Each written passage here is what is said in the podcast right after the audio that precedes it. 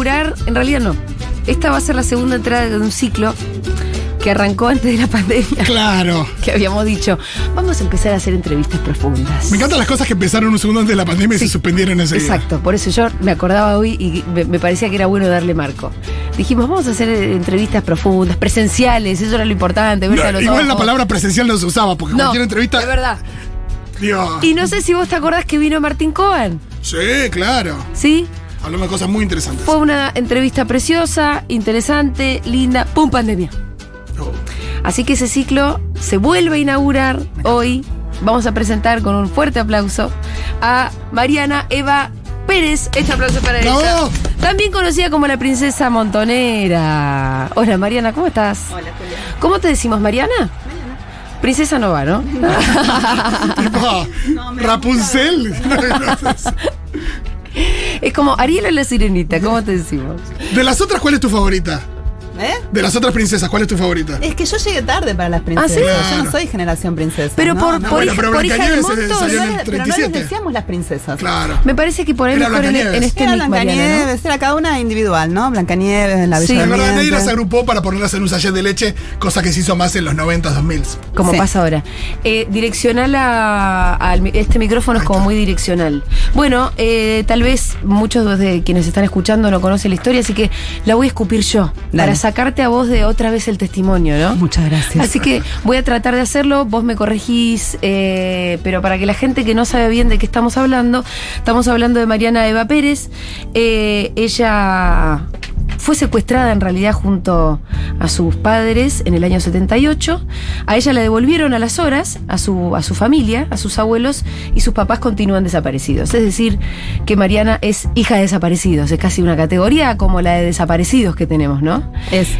Eh, lo es eh, en el ámbito de los derechos humanos, Eh, pero además Mariana escribió, ella es escritora, es politóloga, hizo un doctorado en Alemania, además es dramaturga y blogger, y a partir de su blog, Diario de una Princesa Montonera, es que hace este libro que yo tengo en la mano ahora. 100% verdad, con una primera edición, fue en el año 2011. por ahí. 110% verdad. Claro, Perdón, ¿qué dije? eso. ¿100% o 110? Esa es la clave de todo.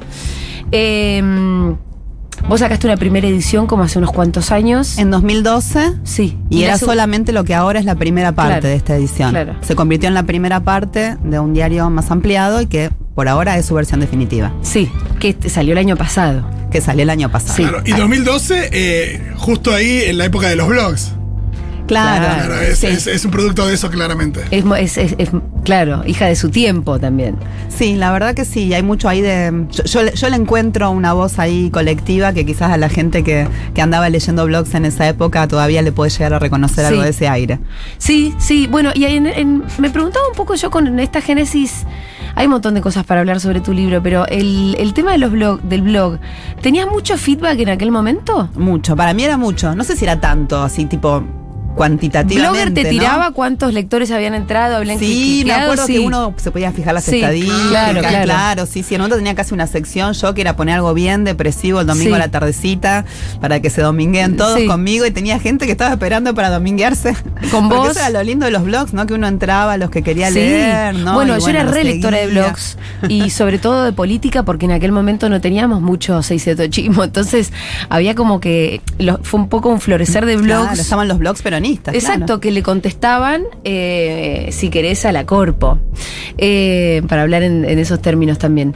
Y me enamoré un poco de mi actual marido leyéndole el blog. Mira, Sí. mira, yo del mío también. Ah, sí. Mirá. no sabía. El famoso J, que es el príncipe de la princesa montonera. Ujú. Eh, ¿J tenía un blog? Tenía un blog que se Ah, llamaba. Bien Ahí, que era bastante conocido en ese momento. ¿Y sobre qué era el blog? Así, de interés general, digamos, Ah, de la vida misma. Claro, yo estaba en los de política, entonces le leía el blog a Fede Vázquez y yo me lo imaginaba a Fede cuando iba, decía que iba al supermercado.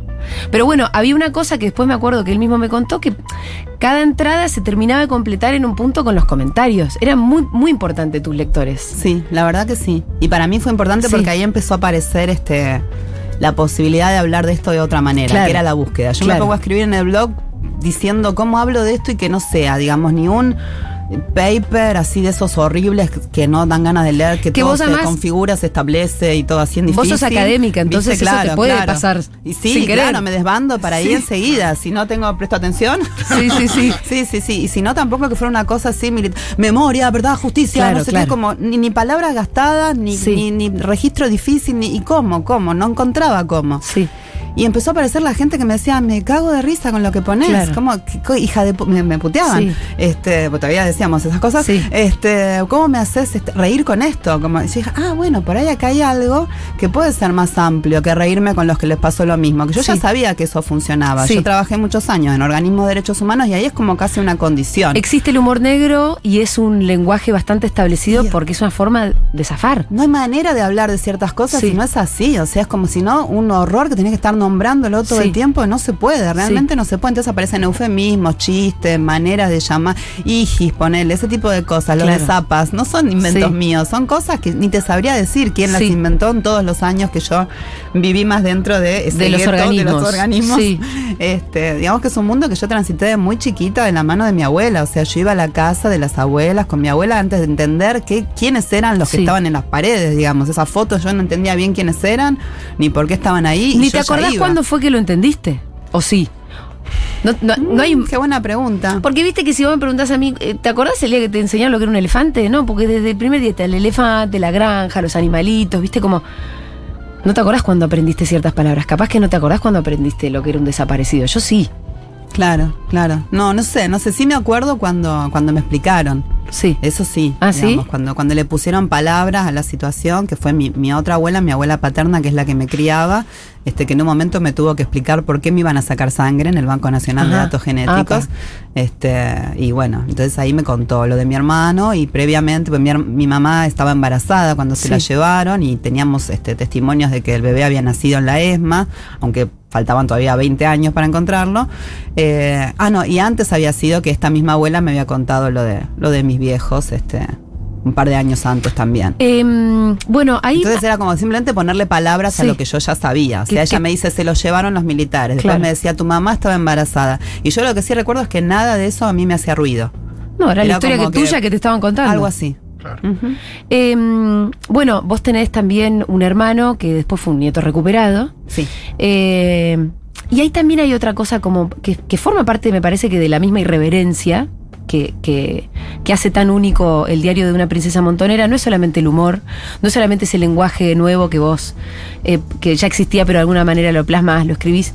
También es que vos mostrás que hay gente por ahí de mierda con la que te llevas mal, que también forma parte de ese mundo en el que supuestamente todos somos buenos, ¿no?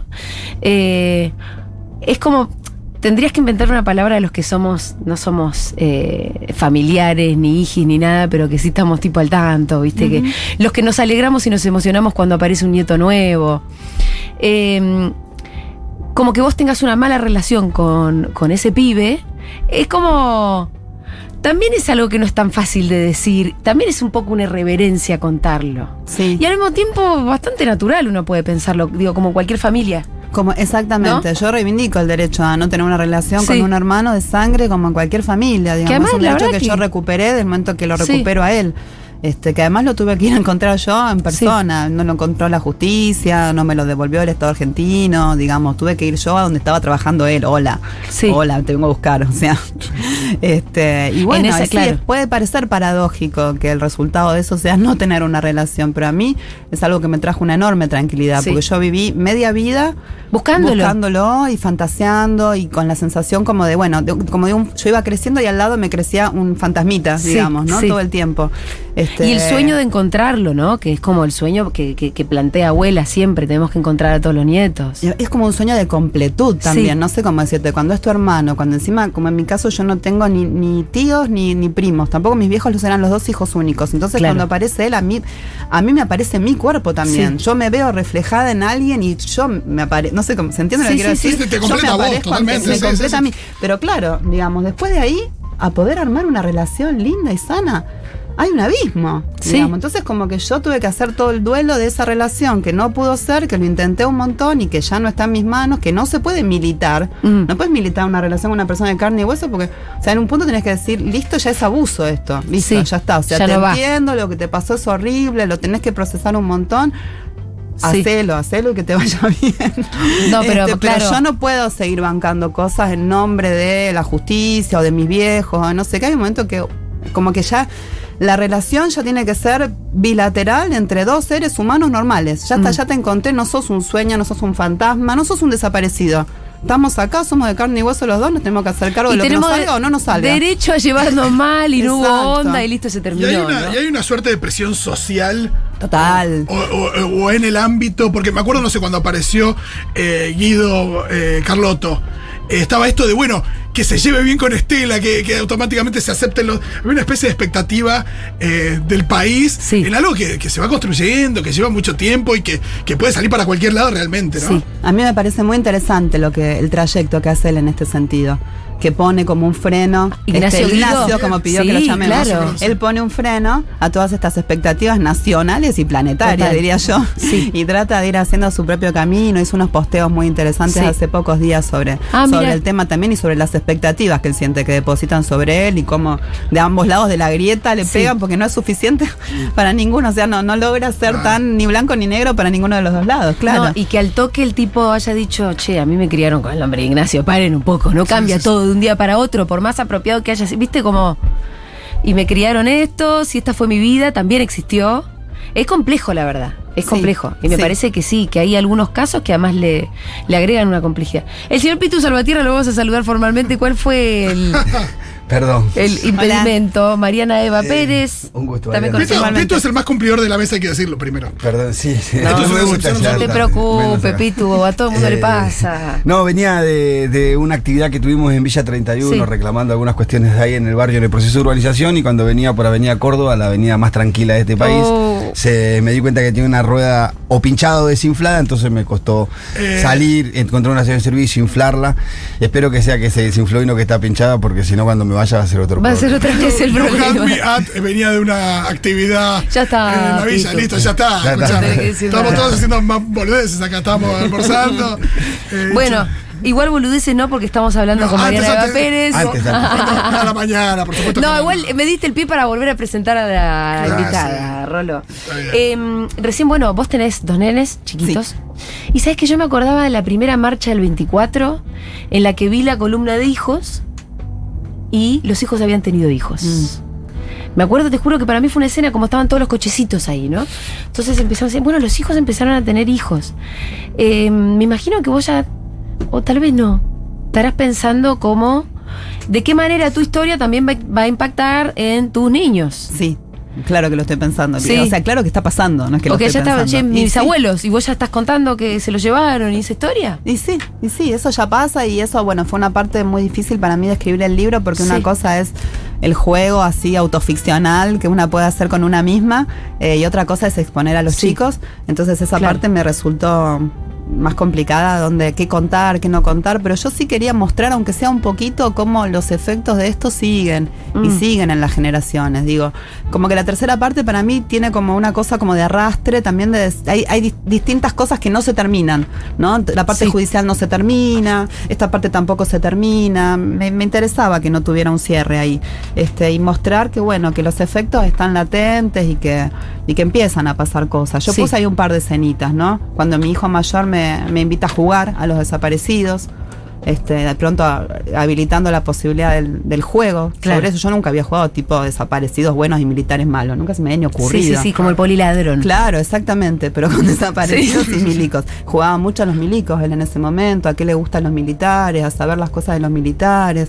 Como muy tomado en un momento Sí. mi hijo mayor por este tema. Y mi ¿Y hija vos? más chica no, cero, Sí. no quiere ¿Qué saber nada, no quiere ahora? hablar. Princesas. Claro. De las de verdad, ¿no? vos, mamá. Claro. Eh, ¿Qué edades tienen ahora? Ocho y casi cinco.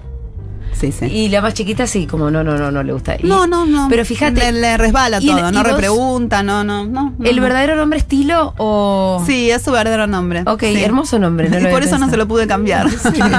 Claro. Lo quise ficcionalizar, pero soy muy fan de los nombres de mis hijos, me parecen los más lindos del mundo. Sí. Eh, y en algún momento dijiste, ¿y nos estamos zarpando un poco con Tilo? Como cuando lo viste jugar a eso, o lo, lo- lo ves como, bueno, siguen No, me los abuelos de impresionó, esta me manera. impresionó como, sí, en parte eso, en parte como, bueno, son sus abuelos, es su historia, no se la puedo este, Sí. tampoco ocultar, ¿no? Eh, a mí un momento que me, que me, me impresionó mucho, quizás cuando fue la desaparición de Santiago Maldonado, quizás eh, eh, mi hijo y sus compañeros Sí. eran muy chiquitos, pero de todos modos, como van a una escuela que es cooperativa, que es muy- está muy, muy politizada, Sí. este, sus compañeritos sabían quién era Santiago Maldonado y Tilo no. Ah, Porque yo no le podía contar por el No, claro. dolor que me causaba, Claro. como así, ¿cómo le voy a contar ahora que hay un desaparecido Sí. ahora en democracia, ahora en el río, ahora no? no, ahora bueno, ya se hizo justicia, Tilo. ¿Se acuerdan que hubo toda una discusión respecto de que, de que se hablaba en colegios de Santiago Maldonado? Exactamente, Eh, es que verdad, que podías oposición- denunciar, podías denunciar que estaban hablando con tus hijos. Sí. Ay, qué horror.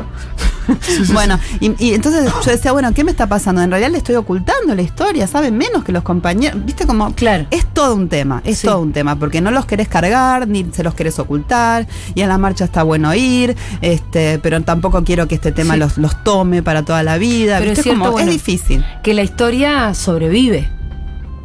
Y sí. Y em, yo pensaba como vos. eh, O sea, sé yo, directamente mi hoy- hijo lo que me dice es, me pone triste por vos, me pone triste que no conoces a tu... Y se pone triste de verdad, Sí, me pongo triste sí. por ellos, me pongo triste que no los conocí. Y le ves la carita triste, o sea, sí, es sí. real. Bueno, ya sabemos que Tilo es un empático y un amorosito. un amorosito, porque también por ahí podría reaccionar de otra manera, pero se dio cuenta que su mamá tuvo una falta, que hubo algo ahí. Y sí. Eh, bueno, yo recién decía, no, Tilo, ya se hizo justicia. Hubo juicios. eh, y, y vos tuviste también eh, el juicio de la Riva, donde además hubo condena. Tuvimos un mini juicio. Sí. Bueno, ¿nos querés contar un poco de cómo fue ese juicio? No fue hace mucho tiempo, no, la no verdad. fue hace mucho. Fue en el 2016 y era rarísimo porque yo estaba recién vuelta de, de vivir en Alemania cinco años y claro, hasta el 2015 los juicios terminaban con un festival en la calle. No sé si vos te acordás. Viste Sí. bandas de música, lo transmitía a la televisión pública. Todavía yo, eran una yo. novedad, había una cosa novedosa. Claro, y bueno, y había como algunos juicios muy grandes como el de la ESMA, que realmente fue el juicio más grande hasta, hasta el Sí. presente, ¿no? De, de la historia argentina. Este, pero bueno, nosotros llegamos en el 2016 y este juicio no lo cubría ni página. Nadie le dio tristeza. Oh. Viste, no venía nadie. O sea, sí, viene el primer día. Alejandra Dandán, ¿dónde está? No, no, Aileen venía, Aileen Buletini. Aileen Buletini. Sí, sí, sí. Venía cuando la dejaban. claro. Pero bueno, No, era así, un par de portales así digitales, cosecha roja Sí. y el de Ancom también, que como que rebancaron, venían todas las audiencias, era como una cosa muy militante así, este, muy diferente de lo que son, Pero- este, de lo que fueron en pandemia, que se pueden seguir online y entonces Claro. la gente puede realmente participar. Bueno, fue un juicio chiquito, en el sentido que fue solo por la desaparición de mis padres, eh, y contra tres milicos nada más, Grafiña, que esto fue importante, que había sido absuelto en el juicio de las juntas como representante de, de la, de la Fuerza Aérea, creo que en la, en la seg- segunda o tercera junta, segunda creo. pero aparte de, de absuelto en las juntas, uno de los pocos juzgados en las juntas. No fueron muchos los milicos que llegaron a esa. que llegaron a ser juzgados en el juicio de las juntas. bueno, sí, las, las juntas todas. Está bien, pero ¿de cuántos milicos podés Pero decir? condenados no, o sea, de Fuerza Aérea el único condenado fue Agosti, que le habían dado cuatro años y que cuando llegó el indulto ya los había cumplido. Sí. O sea, ese era hasta, el- hasta ese momento Todo la lo que había de la sido. Fuerza Aérea. Este lugar, la RIVA, la Regional de Inteligencia de Buenos Aires, es un lugar que, que, que ubicamos a partir de ubicar a mi hermano y que su apropiador trabajaba ahí. Y ahí descubrimos que era un lugar de inteligencia en Morón, desde donde se coordinó, digamos, se desplegó la inteligencia de Fuerza Aérea, la cacería de personas en la zona oeste de Gran Buenos Aires. Y ahí estuvieron mis viejos. Entonces ahí fue condenado Grafiña como máximo responsable, el que era en ese momento el responsable del lugar, Trillo, que sigue preso y que está vivo, y el apropiador de mi hermano, que ya había cumplido condena por la apropiación de él, pero que acá se lo juzgó por el secuestro Sí. de mis viejos. Este, y ahora hay un cuarto preso que tendría que haber sido juzgado en este juicio y no lo fue porque estaba prófugo, que es Juan Carlos Vázquez Sarmiento, alias. El Colo, que lo encontraron el año pasado después de estar como 20 años prófugo y estaba en Hurlingham Ah. este, visitando a la señora. Este, son increíbles, ¿no? Acá nomás. Me imagino que Estaba esto enterarte, decir, "Uy, ¿dónde estaba? En Hurlingham. Me decís, ah, no estaba en Bahamas. No, no, claro, no, Claro, no, qué no. Así que bueno, y él va, ahora estamos pidiendo la elevación a juicio oral, pero bueno, es un problema porque es como, ahora uno más, y le van, lo van a culpar por lo que ya le probaron a todos los demás, pero es difícil construir conocimiento así, digamos, de esta forma fragmentaria de Claro, los juicios, ¿viste? claro. Entonces tenés un juicio que llega por unas poquitas víctimas, después tenés otro que no Sí. sé qué, el tramo no sé cuánto, la causa Bueno, unificada. vos ahí hablas de construir conocimiento, que es otro objetivo posible de un juicio en realidad. Ah, bueno, es el que me Pasa que a vos mí. sos, por eso, te- eso es lo que te iba a decir. Lo que pasa mí que como que la pena no me... no- bueno, eso pensaba yo antes, ¿eh? Sí. Yo pensaba que a mí la pena de prisión no me calentaba tanto. ¿No te calentaba tanto? Pero me calienta. Y sí, en, cuando un- ves que en un viste- sentido positivo, me Sí, cayó. sí. Porque cuando les ponían las esposas y se los llevaban, era hermoso. Me imagino que era era hermoso. hermoso. Y después yo me acostaba en mi casa mientras duró el juicio, que fueron varios meses y que la pasé bastante mal y me sentía bastante como el orto. Y yo decía, pero ellos están peor. Sí. Porque están en la cárcel y se les juega a seguir en cana. ¿Y qué pensás que te hizo sentir tan mal durante el juicio? Eh, era difícil de sostener. Pero era porque como vol- por, por volver a testiguar, porque volvías a revisar volver a leer todo, volver a escuchar todo. Sí, sí, sí. Era repasar todo. Pero también lo que estuvo bueno era como repasarlo todo. Tenía que volver todo a mí, pero para poder dejarlo definitivamente en otro lugar. Ahí está donde- ahí, está en los expedientes, ya está, ¿viste? Sí. Ya está, ya está fuera de mi cabeza. Eso fue un alivio muy, muy grande. Sí. Eso, eso es justicia para mí. Eso es re justicia. Sí, bueno, y ni hablar que los milicos con esposas adentro de la cárcel. Sí, Eh, la verdad que sí. La verdad que al día de hoy, yo a veces cuando me despierto y me quedo insomne Sí. en la mitad de la noche y pensando en estas cosas y pensando cosas feas, todavía me acuerdo de Trillo, diciendo, bueno, y ahí está Trillo. Y ahora pienso en Vázquez Sarmiento también. Ellos están ¿En qué en, penal cana. están? ¿Sabes? Eh, Vázquez Sarmiento me parece que está en Ezeiza Ajá. y Trillo en un momento estaba un poco confundido, pensaba que esto era un tiempo compartido y quería ir a Bower, después quería venir a Marcos Paz, después quería ir a Campo de Mayo, Ah, no me acuerdo al final dónde quedó. Sí. Eh, ¿Qué pasó Qué antigüedad, tiempo compartido, Sí. ¿no? Se me cayó ahí la libreta ¿En qué año fue el cívica mal. juicio? ¿En qué año fue el juicio? 2016. ¿Y qué pasó con el 2x1 de, de la Corte en el gobierno de Macri de do- 2017? ¿Acá aplicaba, no aplicaba? No pasó nada, por suerte, no. No, No, pero digo, lo intentaron, ¿eh? lo- intentaron. No, pero, digo, pero, intentan no, pero cuando, cuando sale el anuncio, a vos se te Sí. cayó el mundo por dos días, digo, no sé. Sí, sí, la verdad que sí, pero Porque bueno, yo aplicaba en este caso, imagino que bastante... aplicaba en este caso quizás. Eh, tuvimos un buen tribunal oral, fe- oral federal, un buen TOF, Sí. este, que también como a Trillo lo que pasó es que lo pescaron durante el juicio oral, violando la domiciliaria, y eso no cayó bien. Claro. En realidad después no le dieron ningún beneficio más. Claro. El chabón salía a pasear el perro y lo pescaron este, de abuelas, le hicieron una, una, una guardia fotográfica, le sacaron la foto, lo mostraron, y a partir de ese día durmió en la cárcel. Creo que hasta el día de hoy, la verdad que no lo sé. Pero tampoco, es tampoco que me calienta tanto como para estar siguiéndoles la pista, No, no, tampoco no, tanto, claro. pero bueno. No, pero en ese momento, digo, a mucha gente se le cayó el mundo abajo cuando eso, esos pocos días que duró al final, pero esto del 2x1 y. bueno, y- las plazas reventaron como hace, Sí. como hace mucho no reventaban y no sé si volvieron a reventar tanto. Yo creo que no.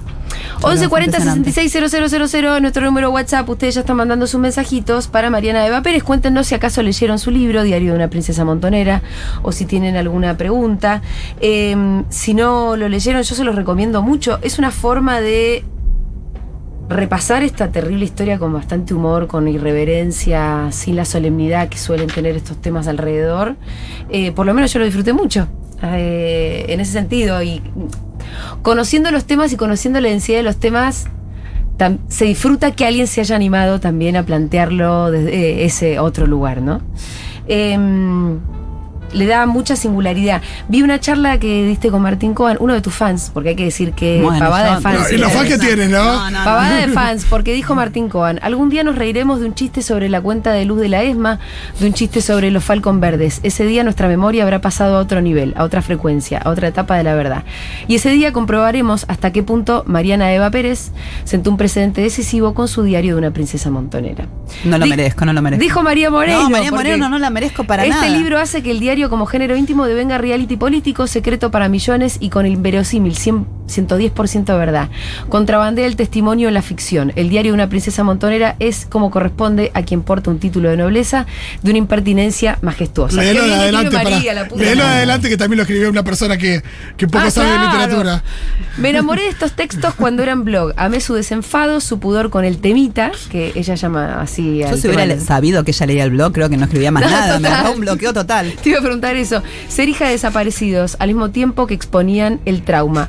Huérfana de la revolución y la derrota, Pérez escribe sin ocultar su dolor ni su incomodidad con los lugares comunes del discurso institucional, con una lucidez llena de compasión.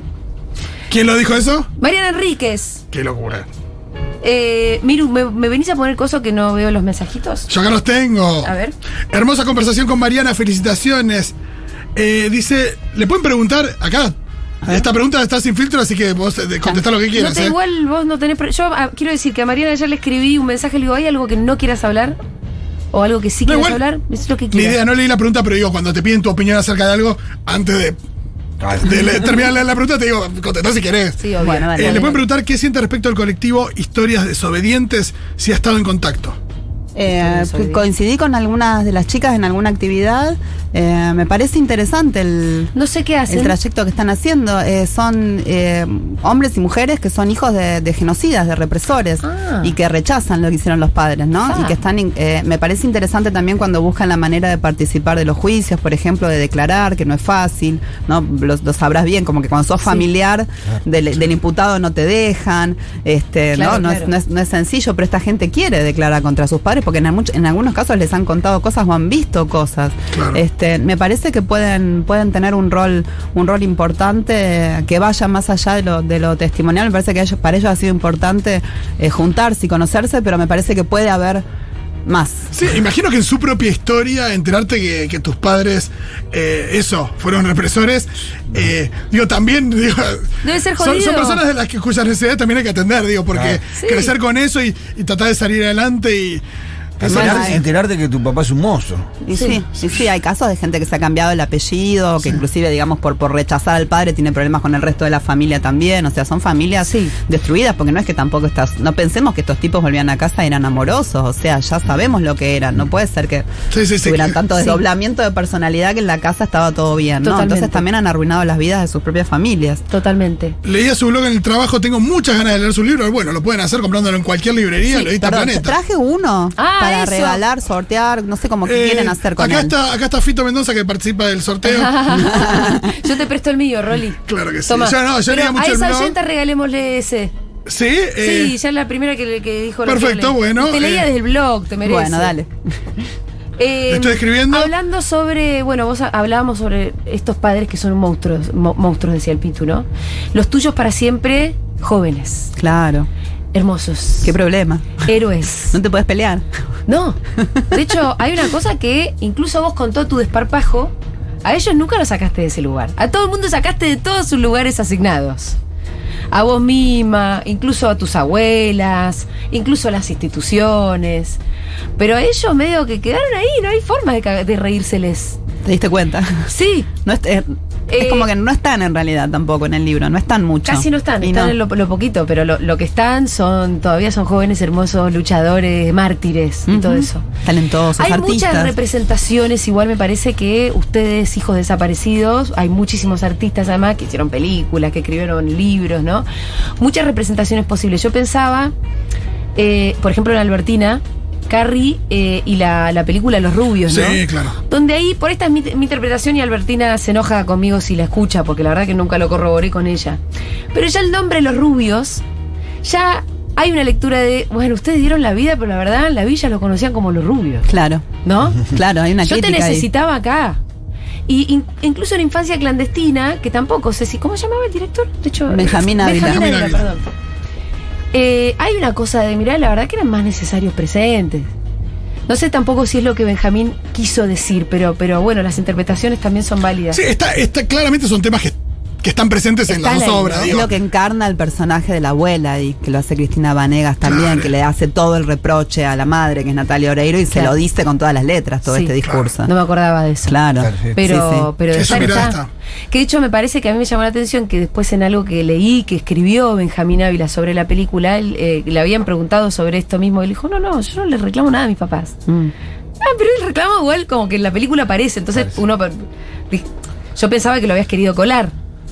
Eh, no sé a qué venía toda esta Si yo tenía este reclamo, era la pregunta. o si era eh, tan no, así. o- No, en realidad lo que me pareciera como por ahí. eh, ah, no, a esto venía, ¿no? Que ahora viene tu tesis, que sale, además el libro sale en marzo. Sale en marzo. Y entiendo que tiene que ver- Fantasmas en escena, sale por Paidós. Sí, que tiene que ver con las representaciones de los desaparecidos. Exactamente. ¿no? Yo ahí estudié distintas formas de llevar eh, al teatro el tema de la desaparición. Sí, distintas Sí. formas de representarlos y en general es como. O están ausentes, si es un teatro más realista, digamos, un teatro así Sí. que, que- que quiere representar lo que pasa afuera, ¿no? Este, o eh, lo que me parecía más interesante y más nuevo, aparecen como fantasmas directamente. Personajes que se anuncian en el escenario y que te dicen, tipo, yo soy el muerto, yo soy un fantasma, y bueno, y que exploran más la condición fantasmal del desaparecido, esas obras, digamos. Eh, y tu tesis lo que hace es un poco eh, ¿A Yo dónde hago un va? re- ¿A dónde va? ¿A dónde va? Como la academia. ¿Pero qué quisiste decir al ¿Qué final? quise decir? Yo quise hablar de las políticas de memoria del kirchnerismo Sí. y les entré por ahí. Y les entraste por el teatro. Y les entré por el teatro. No, bueno, las dos cosas. Este, era un periodo que a mí me interesaba, el periodo es el 2001-2015, digamos, como kirchnerismo y, pre sí. y crisis, digamos. Claro. Este, porque nada, me parecía el, el pasado más reciente que valía la pena este, interrogar y que digamos no, no, no estaba tan, no estaba tan visto y aparte porque en el teatro, por lo menos en la ciudad de Buenos Aires y creo que en otras partes del país, de la mano de Teatro por la Identidad, Sí. al principio como un boom, más o menos, en el 2000-2001 del Sí, teatro sobre este tema. Entonces, bueno, me parecía que ahí podía haber algo eh, a ver, ¿cómo decirlo? Que la, que la escena me podía devolver cosas que otros discursos no, que me estaban faltando en otros discursos, que yo sentía que la narrativa eh, más eh, oficial, más establecida, la que era de los organismos y que en un momento era de resistencia y que después se volvió oficial con todos los dilemas de eso, sí, sí. que me parecen interesantísimos. Yo no entiendo el tabú este, de, de hablar de esta ti- articulación entre las asociaciones de la sociedad civil y el Estado y de lo que pasó con las políticas de derechos humanos y sigue pasando. No le veo el tabú, me parecería interesante discutirlo con todas las letras, pero a veces parece que son temas que no se pueden hablar. Este, ¿Se te enojan con vos cuando, cuando los planteás? Pues pues porque no sé, porque parece. A ver, eh, es un poco lo mismo que con los desaparecidos, pero no podés. Ya, ya sí es complicado poner en ese, en ese lugar de estampita a alguien que no está, Sí. más todavía con gente que está viva y con organizaciones que están vivas. Mm. Entonces me parece interesante a veces discutir simplemente. Para mí no son figuras este, santificadas con las que no se puede confrontar. Y eso es porque también tengo a mi propia abuela. Si yo tuviera en ese lugar a mi propia abuela, realmente estaría mal. Sí, sí, bueno, Entonces, que además bueno, tu abuela tam- también es una de las próceres, ¿no? Total. Eh, para que no sepan, ex Roisenblit, porque me acaba de contar Mariana fuera aire que se acaba de cambiar el apellido. Rosa Roisenblit. Se acaba Se quiso sacar el apellido de casada. Mira, A los 102 años. qué genio. Con 102 años. Increíble. Y además con un apellido que se ilustre a esta altura. Casi Claro, claro, todo el mundo la conoce así. Sí. No, no. ¿Quién es Royce? Dijo así, se enojó. Basta ya. Claro, no, vos no podés sacralizar a tu propia abuela. Le Claro. conocés la falencia, le conocés los errores, le conocés los defectos. Y hemos discutido, digamos, de estrategias, de Sí. política, de cosas, digamos, en el interior de, de la, la intimidad familiar. No, de en la, la- intimidad la- familiar más Claro, bien. claro. más, que en la, más que en la organización, en la intimidad familiar. Después se Este, salen aliteadas en la orga. No, bueno, hace mucho tiempo que no compartimos espacios Claro. institucionales. Digamos que laburamos en el mismo tema de lugares muy distintos y con mucho respeto una por la otra y ya. Este, pero bueno, no sé. Es eso me parece. Me parece que que, que, que no suma y vamos a, y en cada marzo vuelvo a decir lo mismo, Sí. pero soy, soy una Te pesada. invitamos en febrero, quiero que conste Pero esto febrero acá. es el nuevo marzo. O No. sea, con la cuestión de que empezaron las clases, de que hace frío. De Te que- juro que te invitamos en febrero para no invitarte en marzo. Bueno, muy bien. Para evitar la efeméride, porque además tu agenda debe ser imposible. ¿El 24 de marzo que ay, ¿qué Para vos, ¿qué es el, el 24 de marzo? Nada. ¿Qué es el 24 Sí. de marzo? Y qué sé yo, es un día que salen todos a acompañar, pero estaría bueno que estén todo el año. Sí. Sobre todo los juicios, ¿no? Que, que recién vos La decías, verdad que "Che, sí, el juicio la fue verdad que solitario. sí. La verdad que el juicio fue un momento en ese sentido un poco agridulce, Sí. sí. este, pero uno ve que, por ejemplo, en este tiempo de, de pandemia que estuvo la posibilidad de algunos juicios que fueran transmitidos Sí. este, por YouTube, por, por un medio que se llama La Retaguardia, que es un medio este, comunitario, eh, realmente la gente lo sigue un montón. Entonces también hay que preguntarse cuáles eran las trabas que ponía antes el Poder Judicial para que la gente los pueda seguir, ¿no? Sí. Que son en horario laboral, que llegas cinco minutos tarde y no te dejan entrar, que te tenés que acreditar previamente en muchos casos. Entonces no te la hacían fácil tampoco. ¿sí? Y no debe ser casual que no sea fácil. ¿No es cierto? Y no. No, no, no, y, no, y no- y no es lo mismo eh, estar llevando, llevando adelante un juicio mirando a los ojos a los familiares de las víctimas que, eh, que no estén ahí. Eso, eso por un lado es, es algo que es, que es lamentable que se haya que se haya perdido cuando no había presencialidad porque realmente es una parte que está que está buena de concurrir a las audiencias y de verdad yo invito a, a quien quiera a ir alguna vez. Todos todos pueden ir. O sea sos mayor de edad vas con DNI en general y vas. Este pero sos parte también del clima, ¿cómo decirlo? Como el clima afectivo de lo que pasa, ¿viste? Claro. Alguien dice una barbaridad y aunque no puedes hablar, la- hay un murmullo Hay de indignación, ¿viste? Alguien dice, no, y esas cosas pasan, ¿viste? Bueno, Y vos en influyen, tienen sí, que ver. Total. De hecho, bueno, lo que vos pones en, en- en tu libro después de tu primera declaración es todo el chat de tus, con tus amigas.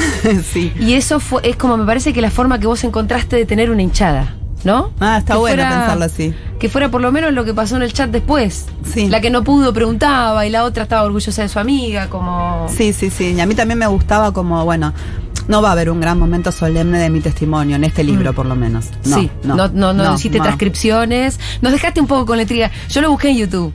No, no está. ¿No está? No, no está porque no se transmitían. Sí, sí, sí, sí. Lo busqué porque por ahí, qué sé yo, estaba. Pero no. No, no está. Una pena.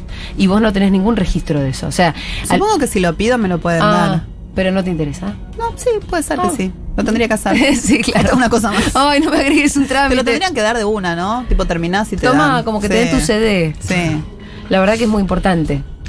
Eh, tenemos más mensajitos porque después nos quedamos sin tiempo Claro y sí. no le dimos bola a los mensajes. Bueno, gente de Historia Desobediente que se pone a disposición. Mira, Ah, mira. entre los oyentes también eh, tenemos. Mira, no, no me hubiera imaginado.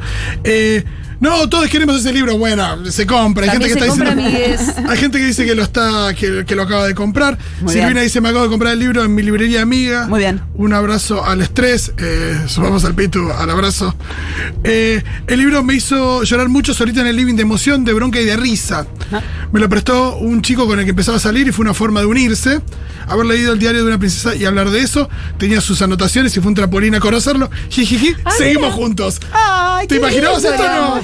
No, hermoso. Bárbaro. No es, un libro que fue, no es un libro que fue pensado en ese sentido, No, pero. para nada, pero si Muy se celestino. casan me tienen que invitar. Pero además me gustó esto de que las anotaciones te hagan. ¿Viste cuando te prestan un, un libro subrayado? Como que vos decís, ah, ¿esto te importó? Sí, sí. ¿Será importante? Es como una ventanita ¿Debería al- importarme? a la mente Sí, totalmente. Eh, también hay algunos audios. Cuando quiera Ceci, me avisan. Eh, gracias por la vuelta de este ciclo, dice Eugenia. Bueno, ciclo. Está bien, vamos a tratar de que sea un ciclo. ¿Tiene nombre el ciclo? No, busquémosle nombre. Póngale nombre. Es que fue interrumpido abruptamente por El una pandemia. Eh, me gusta esa tensión entre la idea de identidad más esencialista del discurso de derechos humanos y la idea de construcción de los feminismos. Dice Eugenia. Eh, este mensaje me abre una pregunta a mí. Qué hermosa entrevista, soy nieta y no me animé a leerlo aún, pero cada vez me dan más ganas. Abrazo grande eh, para ella, dicen por acá. Bueno, ¿qué, qué te pasó con gente que también, eh, digo, hija, nieta, que, que lo leyó? Eh, ¿Pero ¿tuviste será nieta recuperada o nieta de abuela de Plaza de Mayo? ¿Tendrá ahí- Puso, puso nieta con, con mayúscula, eh, no sé qué En la jerga vos sabés. En la jerga, Debe ¿cómo ser entra? nieta recuperada. Ah, Yo pa. imagino que es nieta recuperada. Pero digo, eh, ¿tuviste feedback de hijes? Eh, que, ¿cómo, lo, ¿Cómo lo siento cuando lo leen? En general los feedback que tengo son buenos. Sí. La gente que no le gustó no me No dice te va a nada. decir claro, nada. No me dicen nada. Nadie me vino a confrontar, a pelear. Bueno, así eso, que nunca en te pasó eso. Cosas lindas vieron del libro. Eh, ¿Qué más? A ver un audio, por favor. Qué invitación. El libro me lo leí creo que en un día, porque es atrapante, es tan hermoso leerlo y, la verdad es que Mariana lo explica con, con las palabras exactas. Eh, siento que la conozco después de leer su libro, me siento tan cerca y, y me encanta escucharla. Qué bueno que la estén entrevistando, qué bueno que haya ido a la radio, los quiero. Qué programón. Besitos. El monólogo de Mariana en el ciclo Teatro por Identidad es fabuloso. Y gente que dice que te conoce de la época de Irma y los Tappers, marca Tappers. que no sé qué es. Un blog que teníamos con, con mi, con mi marido, con Ah, José, mira. que llamaba Irma y Orlando, y que era una pareja. Ah, qué lindo. Este, y sus costumbres y todo. Che, acá nos, nos, Bueno, muchas gracias a la chica del audio, por favor, Sí. hermoso. Muchas gracias. eh, nos aclara, Emilia, que es nieta de desaparecides. Ujú. Pero animate, Emilia, no te va a hacer nada el libro. Léetelo, te vas a cagar de risa además. No, y además me parece que le quita. eh, le, le quita la nube negra un poco. Y a era la o sea, idea. pero es que creo que lo logra y es, me parece muchísimo. Mirá que flor de nube negra, además, digo, no le quita dramatismo a lo que pasó, pero sí la posibilidad de abordarlo desde un lugar un poco más, Mm. ¿no? Más relajado. También la idea de diario, eh, pensamos que es un día a día. Entonces hay una cosa ahí donde el día a día no está 100% atravesado por eh, la situación también. Hay una cosa donde tu vida va adelante y tenés cosas lindas que te pasan. Claro. Y, que- y al mismo tiempo tenés esto que, que te atraviesa. Entonces me parece que, que eso también lo desdramatiza. Mira, di- eh, esta oyente, a ver si sabemos el nombre. Ana dice: Mi vieja era querellante de ESMA. La manera de acompañarla era reírse de sus chistes durante su testimonio. A les compas hay que acompañarle siempre. ¿Vos tirabas chistes durante el testimonio? No, durante Ah, el testimonio no. Porque hay gente que no puede parar, ¿viste? Como. Pero vos decís que fuiste buscando el humor, no es que lo- no lo podías evitar. Em, no, en el, en el texto Sí. decís. O en general, en el blog y en el texto, por ahí. Sí, aparecía como, como actitud Sí. irónica, distanciamiento irónico ante Claro. las cosas, ¿no? Quizás ante las cosas que tenía que hacer, en realidad i- inicialmente sí tenía que ver con vamos a escribir todo lo que sí esté atravesado por este tema de lo cotidiano, ¿no? Entonces, inicialmente sí era así, después no, obviamente como cosas que hacen más al, al- al contexto, que dan un poco de, de color a la, a la situación en la versión libro. Eh, pero originalmente sí era así. Me perdí. Perdón. Bueno, la gente agradeciendo la nota, Sí, muy- sí, la sigamos, charla sigamos. en realidad. Eh, muy, muy felices. ¿Qué más tenemos por acá? Estoy buscando mensajes que sean algo más que qué bueno. Claro. Bueno, eh, Bueno, alguno más de que bueno también puede ser. Sí, sí, pero bueno, qué hermosa esta entrevista. Eh, Bueno, hagan lo- un sorteo decía- de libro porque si es por antigüedad de consumo yo gano, dice Juan Rancilio. Bueno, Juan, pero tenés que mostrar tus credenciales, querido. claro, se lo dimos a la primera persona que lo pidió y Sí, nos la pareció verdad lo que justo. sí. Eh, me pregunta Sabri a qué hora va la princesa. Ya está acá, Sabri. Eh, mi amiga Sabri, que trabaja en la ESMA desde que la ESMA se restituyó, me dijo: pregúntale qué opina de los sitios de memoria. Así en general, ¿qué opino en general? bueno, ¿Qué pregunta podemos, si querés te lo a ver, la puedo inventar un poco más. Como, no, claro, es que ella me dijo, ella trabaja en la ESMA, eh, la verdad que casi toda su vida laboral fue tratar de construir un discurso sobre lo que había pasado en ese lugar, ¿no? Eh, el- ella te hizo la museo. visita a vos cuando J te toca el culo subiendo capuchita. Me dijo que era ella la que estaba ahí haciendo la visita. Bueno, no la registré. estaba tocando el culo. Estaba teniendo una cita en la EMA. Evidentemente. Eh, sí, no sé, en general. eh, Me dan mucha curiosidad Sí. estos lugares. No tengo muchas ideas como a priori de qué hacer o qué no hacer con ellos. Este, me, me- me inquietan, me perturban, me llenan de Sí, preguntas. Porque la discusión estuvo desde el principio, ¿no? Como, bueno, ¿qué hacemos? ¿Lo hacemos un, un museo donde no se haga nada lúdico, nada lindo, solamente contar lo que fue este horror? ¿O hacemos actividades? ¿Lo llenamos de vida? No sé, como, esa era un poco la discusión, ¿no? Que yo creo que lo que pasa ahí eh, es que es un momento donde de verdad la política del kirchnerismo en temas de derechos humanos desborda lo que Sí. estaban pidiendo, me parece, los, los organismos. Yo no sé si era un pedido así tan masivo, recuperemos todos Yo no. lugares, señalicemos todo y vamos a llenarlos de vida todos. Yo también creo que no.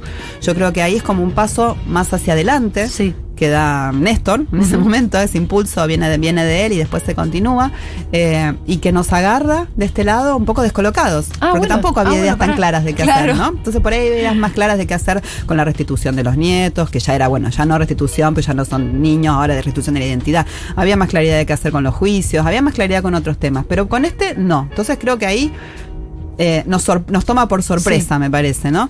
Eh, han, han pasado muchas cosas que a mí me resultan muy problemáticas, esa vez del, del asado en la ESMA, que al final no era asado, que si eran choripanes, que si no sé qué, qué sé yo. Esas cosas son como... Sí, generan eh, mucho malestar y sobre todo me- a mí me pone muy mal que des- cuando desde el lado de las víctimas se dice a mí esto me genera malestar, no haya habido concretamente en ese episodio una escucha de decir, bueno, paremos un poco la moto que por ahí nos estamos yendo un poquito Claro. de mambo. Este, pero, pero bueno, a mí me, me- esto me, me- me intrigan, los observo. Eh, estuve trabajando el año pasado un pequeño proyecto con una colega que tenía que ver con observar eh, el lugar que tienen en los, en los guiones museísticos eh, las víctimas infantiles. Yo ya no, ya no digo hijos. Sí. Yo trato de pensar en las víctimas infantiles y qué les, nos, pasó también a cada uno de nosotros, más allá de qué les pasó a nuestros viejos y qué hacemos con eso. Claro. Este, entonces eh, estuve, estuve tratando de, de- de pensar un poquito y de trabajar un poquito con esto, con, con los sitios de memoria y qué pasa con, con los niños y niñas de entonces en estos lugares, que me parece como muy incipiente todavía empezar Claro. a mostrar, igual que en los juicios, empezar a mostrar que to- en todo, todo lo que pasó, en todos lados, hubo niños, en todos lados. En, to- en todo, o sea, en, en los centros clandestinos, en las cárceles, asesinados, torturados, o sea, En todo lo que vos te- en lo- todo- toda la variedad que vos te puedas imaginar de lo que pasó sobre los adultos, también pasó sobre los niños. Y se va notando cada vez más porque es- vamos asumiendo lugares más protagónicos en las, en las causas, vamos quedando también en algunos casos, somos las víctimas que en el futuro somos los que, los, los- la última generación afectada que vamos a quedar. Sí. Entonces, si no se nos da una respuesta ahora, si sigue pendiente, bueno, nada, quedará pendiente hasta hasta que se nos contemple, porque lo que pasa ahora de loco es que vas a juicio por lo de tus viejos, pero por lo tuyo no no. por lo tuyo. ¿Y esa es de alguna manera tu inquietud agregada del momento? La verdad que sí, la verdad que es Mm. un tema que me parece Me parece que hay que atenderlo ahora, que la justicia lo tiene que atender. Hay una presentación colectiva de, de chicos y chicas que pasaron por el circuito AVO, de Atlético Banco Olimpo, para ser contemplados colectivamente como víctimas. Y estaría bueno que algo así pasara en torno a, a otros lugares, porque Mm. hasta ahora las presentaciones individuales, como lo intenté yo, no estamos teniendo mucho éxito. Sí. Entonces, de pronto que, que pase algo colectivo. organizarse. Totalmente. una novedad, ¿no? En la cultura política argentina. Sí, re, Mariana Eva Pérez, eh, autora de Diario de una princesa montonera, 110% de verdad. Está por sacar un libro también, que es su tesis doctoral, así que Que se llama Fantasmas en Escena. ahí está, Fantasmas en escena, pero completa es más larga. Fantasmas en. Escena, Teatro y Ah. Desaparición. Ah, perfecto.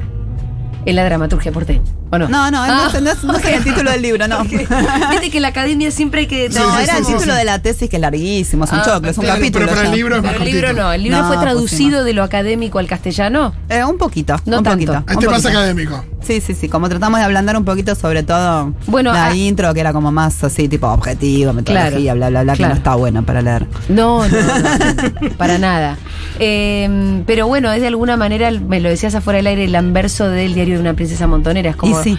se completa con un lenguaje totalmente distinto. Y de hecho fueron cosas escritas más o menos en simultáneo, claro. El otro es como mi pensamiento así reflexivo, Sí. crítico, qué sé yo, Sí, sesudo académico. sobre el tema de la desaparición y Sí. lo otro es lo que desborda todo eso y a dónde va los miedos, los sueños, este, las fantasías locas, lo que no, lo que no puede ir. Claro, no es como el mundo nocturno del, Sí. del mundo Claro, de la me gusta. vigilia. Sí. Eh, Me gusta pensarlo ahí como un poco, sí, una pri- princesa de día, eh, académica de noche, o al revés. O al revés, claro, Académica Día Princesa de Noche. Mariana, gracias por la bueno. visita. No, muchas gracias a ustedes por la invitación. Era Mariana Eva Pérez.